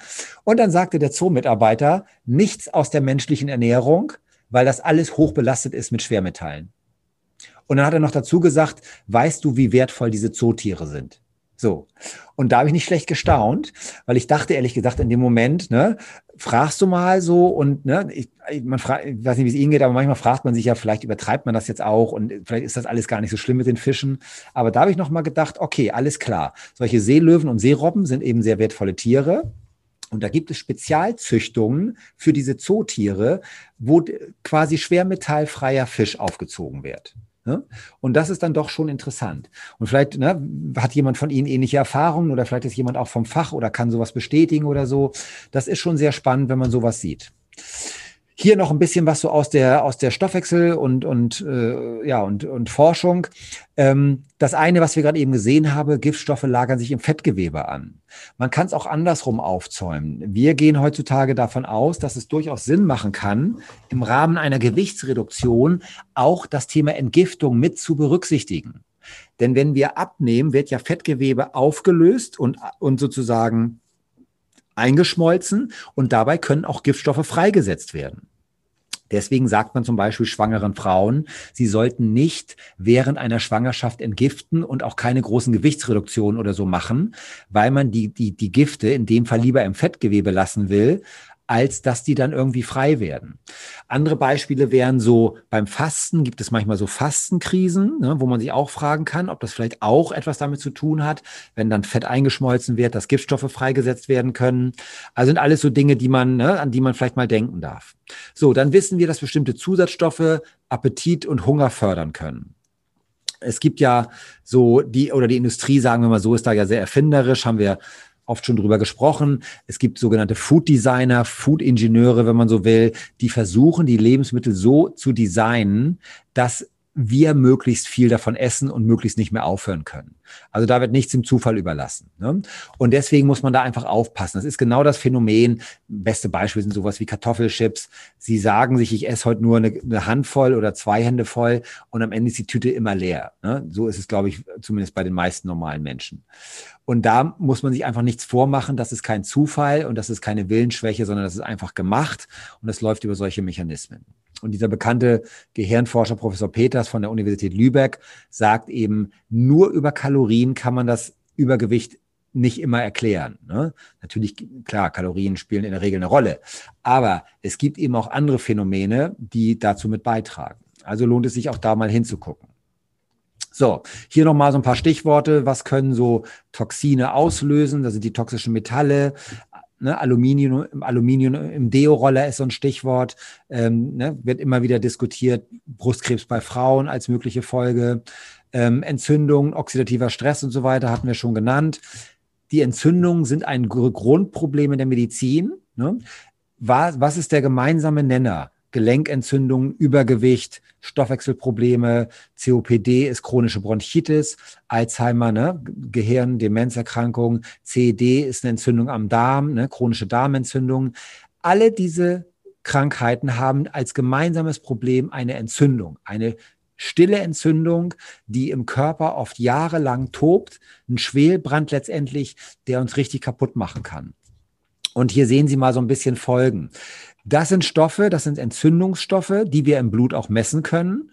Ne? Der, Sie kennen wahrscheinlich vom, von der normalen Untersuchung den sogenannten CRP-Wert. Das ist so den klassischen Wert, den ich als Hausarzt messen würde für Entzündungen. Der CRP-Wert ist in solchen Fällen, wenn es um diese chronischen Entzündungen geht, meistens völlig unauffällig. Es gibt so einen hochsensitiven CRP-Wert, heißt der, so einen empfindlicheren Wert. Der kann schon ein bisschen was anzeigen. Oft sehen wir aber eher bei Spezialmessungen die Entzündung. TNF-Alpha ist so ein ganz bekannter Entzündungsmarker. Kann man im Labor messen, ist auch ein Kassenwert, wenn man möchte. Ne? Also zum Beispiel dieses TNF-Alpha greift zum Beispiel die Insulinrezeptoren an. Es greift die Insulinrezeptoren an und das kann dazu beitragen, dass sich eine Insulinresistenz entwickelt. Insulinresistenz, ne, mögliche Langzeitfolge auch in Diabetes und so weiter, keine gute Geschichte. TNF-Alpha oder andere Entzündungsstoffe können das Gehirn angreifen. Das wäre dann sowas wie chronische Müdigkeit, Fatigue oder so ein neuer Begriff, den ganz viele Patienten heutzutage schildern, Brain Fog sagen wir dazu. Also man ist so wie benebelt. Ne? Ist auch so ein Zustand, wo die, wo die Betroffenen oft sagen, ja, also man ist irgendwie nicht richtig krank, aber fit ist man auch nicht. Ne? Es fällt alles irgendwie schwer. Mental ist man nicht auf der Höhe.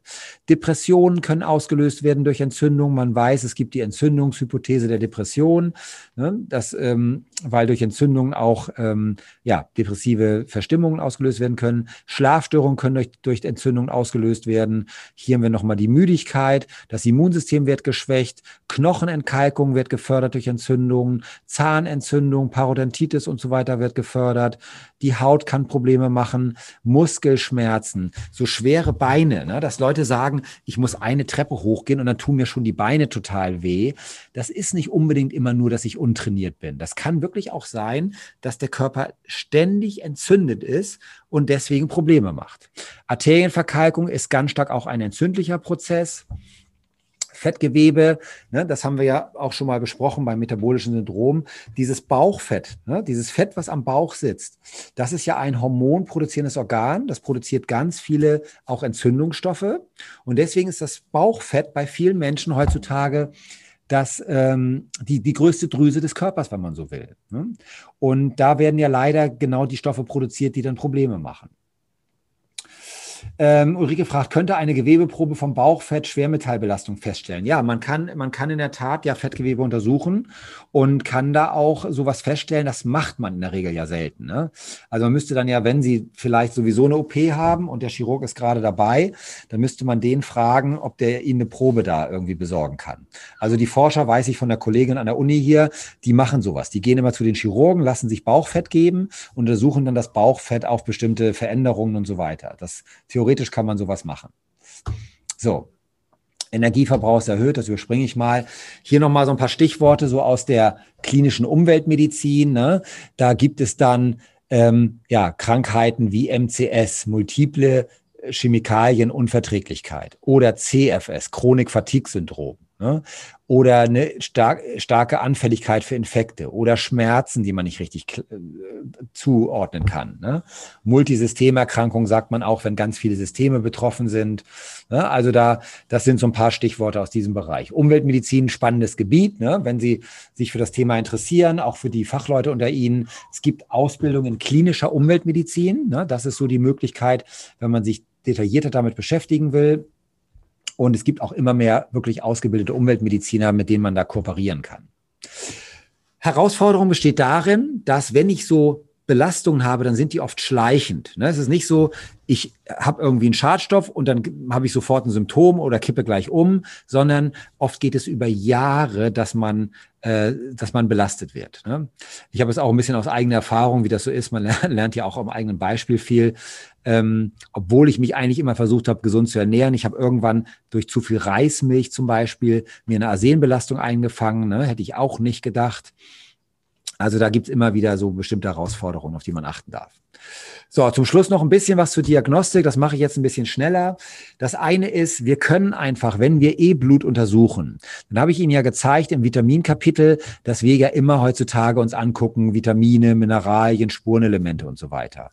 Und man kann heutzutage zum Beispiel sehr schön einfach mal im Blut die Schwermetalle mitmessen. Kosten ein paar Euro mehr, Lohnt sich aber, denn oft sehe ich dann schon so Belastungen hier Blei, ne, Cadmium in dem Fall leicht erhöht, Nickel äh, etwas erhöht, Quecksilber stark erhöht. Dann kann ich schon mal sehen, oha, das ist ja nicht ganz okay. Ne? Das sind alles Dinge, die ich in den Mengen nicht in meinem Körper haben möchte. Bei der Blutmessung muss man immer dazu sagen, das ist jetzt die Belastung der letzten Wochen. Das ist vor allen Dingen die Belastung durch die Ernährung. Oder wie beim Blei in vielen Fällen durchs Wasser zum Beispiel. Also würde ich jetzt in dem Fall sagen, Mensch, da müssen wir uns aber mal Gedanken machen, was essen Sie denn so? Ne? Wo kommt es denn her? Oder Cadmium ist oft auch Rauchen, Passivrauchen ne? und so weiter. Und dann ist aber ist erstmal gut, das nutze ich immer so als erste Sensibilisierung, weil viele meiner Patienten kommen zum Vitamincheck, da geht es vielleicht um Leistungsfähigkeit und so weiter und sehen dann zum ersten Mal dass da eine gewisse Schwermetallbelastung ist. Ne, genau wie dieser Sushi-Esser, den ich am Anfang gezeigt habe. Der hatte noch nie was davon gehört, dass man sich damit Arsen und Quecksilber einfangen kann.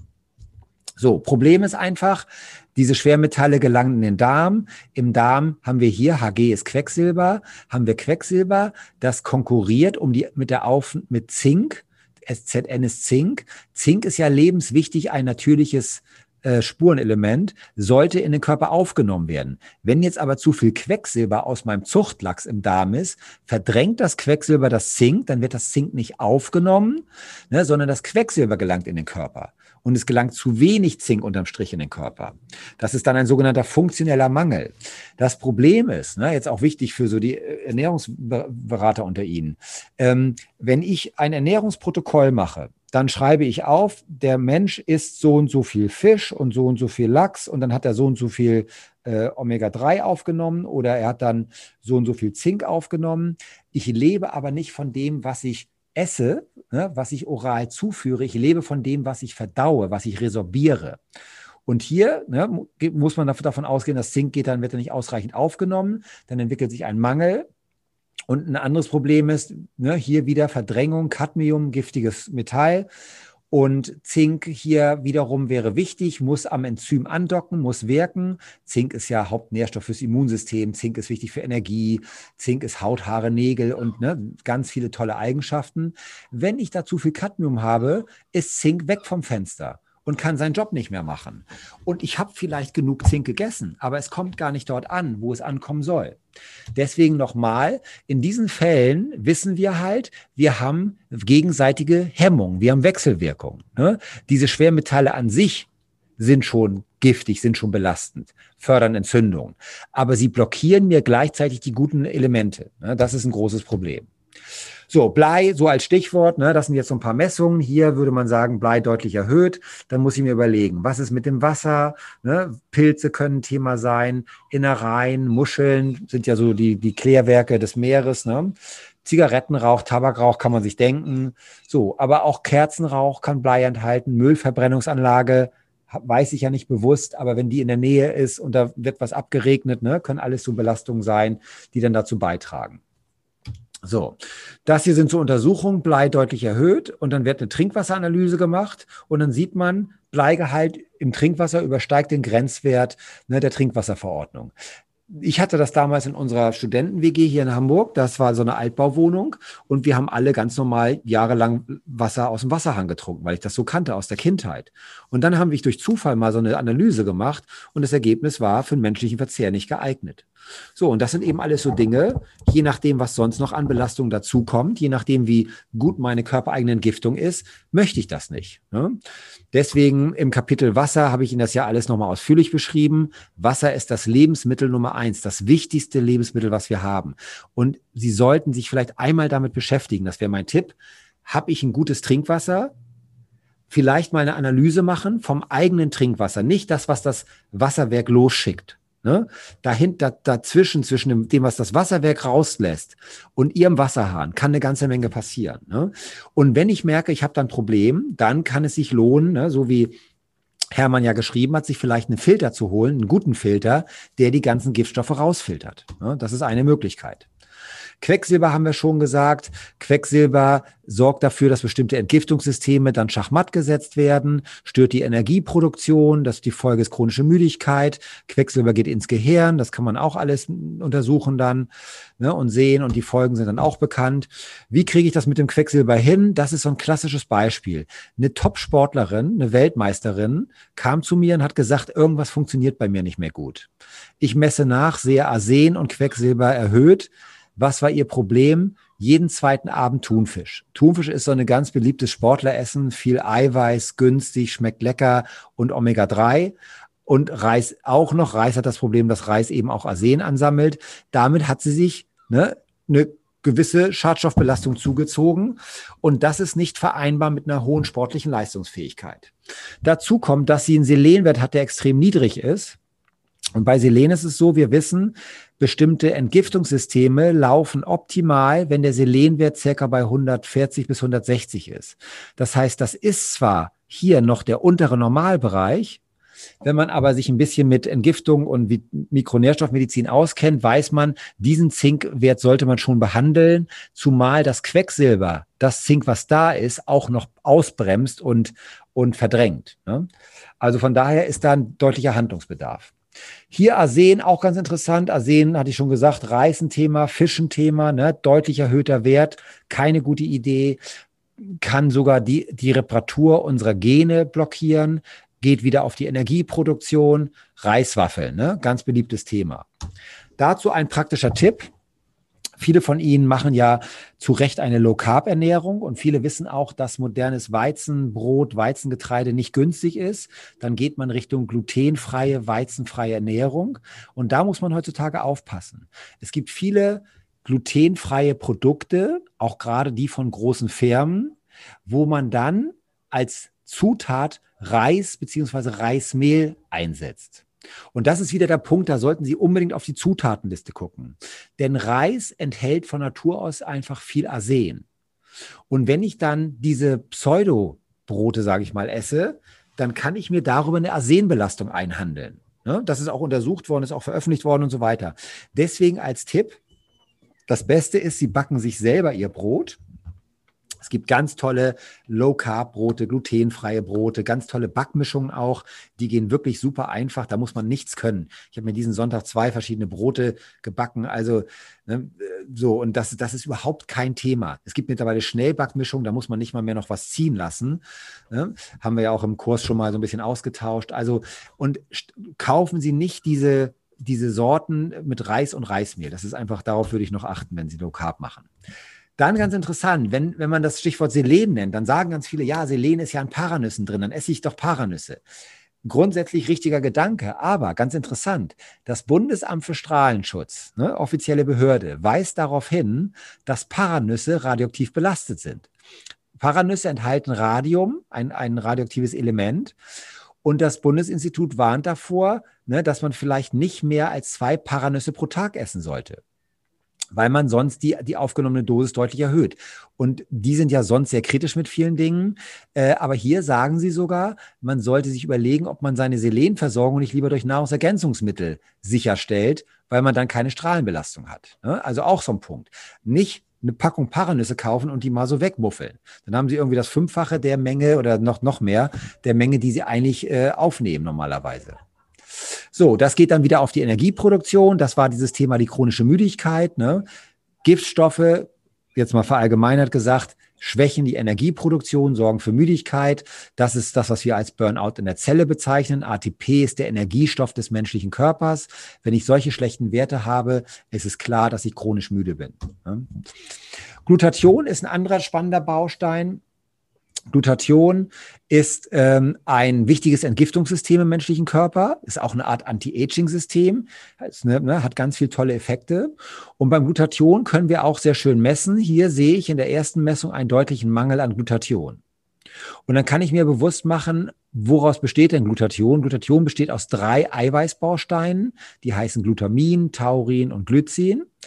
Und daraus baut sich der Körper dieses Entgiftungssystem. Also kann ich ne, diese Aminosäuren zuführen. Aminosäuren, Eiweißbausteine, ganz natürlicher Ansatz. Das ist nichts Künstliches, das ist nicht, nichts Chemisches. Ne?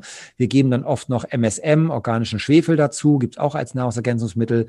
Und äh, Alpha-Liponsäure ist auch sehr, sehr gut, um Glutathion zu unterstützen.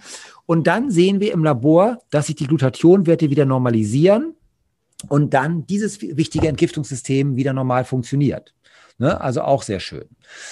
Das hier war eine Sportlerin, Teilnahme an den deutschen Meisterschaften und so weiter. Da haben wir dann gemessen im Labor, Glycin und Cystein sind vermindert. Das heißt, ihr fehlen die Bausteine, um die Entgiftung zu machen. Ne? Und da gab es ein paar Probleme mit der Leistungsfähigkeit und da geht es natürlich auch um sehr viel. Und ähm, ja, und dann kann man das gezielt ergänzen. Ne? So, Ulrike fragt, kann man Aminosäuren immer ohne Risiko einnehmen? Im Prinzip ja. Aminosäuren nehmen Sie eigentlich immer, wenn Sie essen, nehmen Sie auch Aminosäuren auf. Das sind natürliche Bausteine, so wie Vitamine, Mineralien, Spurenelemente. Und die sind ja lebenswichtig. Und wenn Sie eine gute Quelle haben für Aminosäuren, dann haben Sie überhaupt kein Problem. Im Gegenteil, Sie geben Ihrem Körper das, was er dringend braucht. Darm hatten wir gesagt, Darmflora kann man messen, Leaky Gut und so weiter kann man messen. Leaky Gut ist so ein wichtiges Thema. Es gibt auch so die Empfehlung aus der, aus der Umweltmedizin, dass man immer zuerst das Leaky Gut behandeln sollte. Das heißt, bevor man andere Entgiftungsmaßnahmen startet, ne, machen wir nächste Woche dann auch nochmal, sollte man immer gucken, habe ich ein Leaky Gut? Kann ich im Stuhl messen, über eine Stuhlprobe oder auch im Blut? Ähm, und wenn ich ein Leaky Gut habe, würde ich immer zuerst das Leaky Gut behandeln und dann erst mit anderen Maßnahmen beginnen, ne, weil das sonst Probleme geben kann. Und wenn man jetzt noch weiter geht, gibt es den sogenannten Chelar-Test. Das ist jetzt die sicherste, aber auch etwas aufwendigere Methode, um wirklich mal nachzugucken, wie stark sind die Belastungen. Auch diese Pro Methode ist nicht hundertprozentig. Es gibt leider nicht die hundertprozentige Nachweismethode für Schwermetallbelastungen, außer postmortem. Das heißt also, wenn ein Mensch verstorben ist, dann kann der Pathologe Untersuchungen machen und die können natürlich dann ganz genau feststellen, wie stark sind die Belastungen. Ähm, und solche Untersuchungen gibt es. Man hat bei Zahnärzten zum Beispiel gefunden, die gerade die, die früher viel mit Amalgam gearbeitet haben, dass die nach dem Tod, wenn man das, wenn man das seziert, dass die oft hohe Quecksilberbelastung im Gehirn zum Beispiel haben ich hatte Patientinnen, das waren Zahnarzthelferinnen, die sind jetzt im Ruhestand, die haben zu ihrer aktiven Zeit das Amalgam noch mit den Händen bearbeitet. Also das Quecksilber mit den Händen bearbeitet. Wenn sie das über Jahrzehnte machen, haben sie ein hohes Risiko, dass sie da entsprechende Folgeerkrankungen davon tragen. Ne? So, eigentlich ne, ist Amalgam ja Sondermüll, ist also ganz interessant. Im, im, nach klassischer Lehrmeinung ist Amalgam im Mund noch erlaubt aber wenn der Zahnarzt das dann rausholt, dann kommt es in den Sondermüll ne, in der Praxis. Also da muss man sich auch fragen, ne, ob das alles so, so, immer so richtig ist. Ich weiß nicht, ob ihr Zahnärzte heute Abend dabei sind. Können Sie ja mal sagen, wie Sie das sehen. Also Chelat-Test funktioniert folgendermaßen. Man bekommt eine Infusion äh, und diese Infusion enthält jetzt bestimmte Mittel, die nennen, die nennen sich Chelatoren. Und diese Chelatoren binden Schwermetalle und dann werden die Schwermetalle über den Urin ausgeschieden. Und dann macht man Folgendes, man sammelt dann den Urin und schickt diesen Urin in ein Labor. Und muss, muss natürlich wieder ein spezielles Labor sein. Und diese Labore messen dann im Urin, wie stark sind die Schwermetallbelastungen. Und dann kann man oft sagen, wenn da sehr hohe Schwermetallbelastungen im Urin sind, dann ist das ein deutlicher Hinweis dafür, dass dieser Mensch stark belastet ist. Ne? So ist das Herangehen. Und das wäre also etwas, wenn man jetzt wirklich eine gründliche Diagnostik machen will, sollte man sich einen Therapeuten suchen, Ärzte und Heilpraktiker, die diesen Chelat-Test machen können. Und dann kann man das untersuchen lassen und entsprechende Rückschlüsse ziehen. Und die Therapie kann dann genauso aussehen auch. Man kann nämlich auch eine Chelat-Infusion als Therapie machen, indem man das dann nämlich oft hintereinander macht, fünfmal, zehnmal, 15 Mal oder noch mehr und kann dann immer mal wieder nachmessen und sieht dann, dass wirklich viele Schwermetalle aus dem Körper ausgeschieden werden können. Gibt eben Praxen, die sich auf sowas spezialisiert haben. Okay, genau, das waren die genetischen Untersuchungen. Hier sehen Sie jetzt mal so ein Profil. Genetik heißt ja, wir können die Dinge nicht verändern. Das ist so, wie es ist. Das ist sozusagen ne, von unseren Eltern halt vererbt. Aber ich kann schon damit umgehen. Hier sehen wir Folgendes. Hier haben wir ein Stressenzym, das nennt sich COMT. Das ist in diesem Fall homozygot verändert, das heißt sehr stark reduziert. Diese Menschen können ihre Stresshormone sehr viel schlechter abbauen.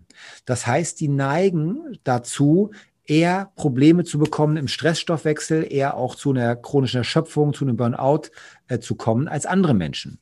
Wenn ich das aber weiß, kann ich dieses COMT-Enzym, das ist ja nie ganz weg, sondern es ist immer so, die, die Aktivität ist vermindert, mal mehr, mal weniger. Wenn ich das weiß, kann ich die Restkapazität unterstützen durch bestimmte Vitalstoffe, bestimmte Pflanzenstoffe und so weiter.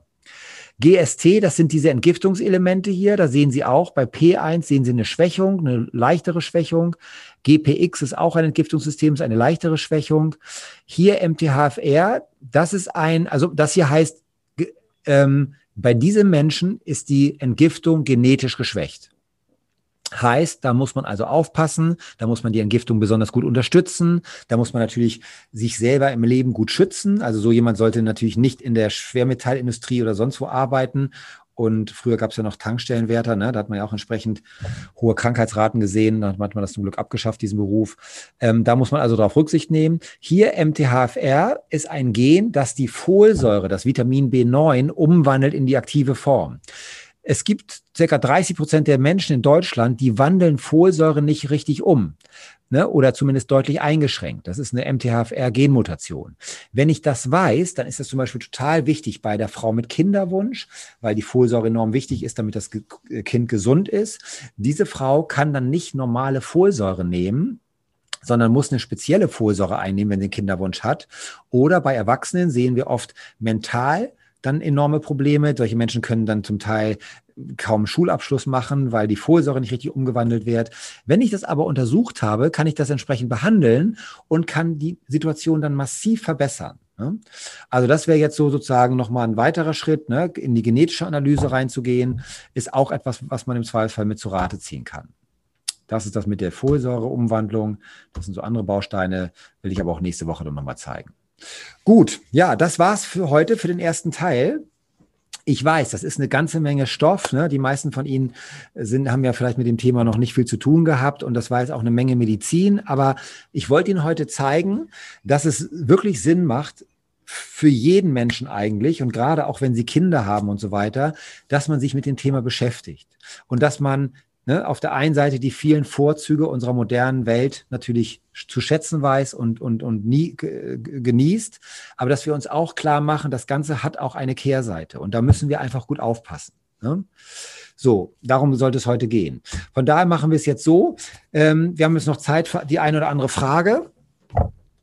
Und danach machen wir dann noch, wer Lust hat, können wir noch einen kleinen, kleinen Breakout machen, wenn Sie Lust haben, sich noch auszutauschen. Ansonsten haben wir halb neun. Ähm, ich würde vorschlagen, dass wir heute Abend sonst ein bisschen, bisschen kürzer, also keine große Session mehr danach machen.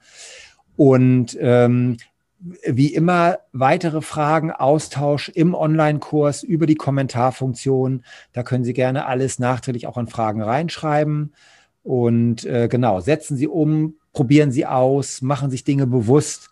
Ne? Vielleicht jetzt auch aufgrund dieses Impulses heute Abend, dass Sie sich doch noch mal eins der Bücher besorgen. Ich habe ja zwei gute Bücher auch verlinkt. Ein Klassiker ist dieser hier, Lass dich nicht vergiften, von dem berühmten Umweltmediziner Dr. Mutter. Wenn Sie das durchgelesen haben, dann sind Sie ganz weit vorne, ne, was so das Wissen angeht. Und dann können Sie sich und Ihre Familie und Ihre Kinder und so weiter deutlich besser schützen und, und ja, es sind oft schon ein paar kleine Dinge, mit denen man eine ganze Menge erreichen kann. Ich hoffe, das ist heute Abend ähm, heute Abend rübergekommen. Ja, danke, Eva. Schwieriges Thema, interessant rübergebracht. Genau, das war mein Ziel. Es ist ein großes, komplexes Thema, aber es lohnt sich und wir kommen nicht dran vorbei. Ne? Genau, man muss nicht immer warten, bis man krank wird, bis man Autoimmunerkrankung bekommt. Je früher man aufpasst, desto besser. So, bin heute raus, äh, genau, für Fußball. Sehr gut, ja. genau, so machen wir das. Gut, im Moment kommen keine Fragen mehr rein. Dann äh, vielleicht mal, weiß nicht, ganz kurz mal Handzeichen. Wollen wir noch ein Breakout machen, kurz zehn Minuten? Oder sagt ihr, reicht für heute? Mal kurz eine Eins eintippen in den Chat, wer noch ein Breakout haben will. Ja, ich glaube, den meisten reicht Wir haben nur eine, eine Eins. Dann machen wir heute Abend keine, kein Breakout. Ähm, genau. Ja, wenn keine Fragen mehr sind, würde ich sagen, schön, dass Sie dabei waren. Ne? Nutzen Sie das Wissen. Und dann äh, ja, freue ich mich auf den Austausch unter der Woche. Und dann sehen wir uns oder hören wir uns spätestens nächste Woche Dienstag wieder. Ja, alles Gute und wer mag, schönen Fußballabend heute und dann bis ganz bald. Tschüss aus Hamburg, machen Sie es gut.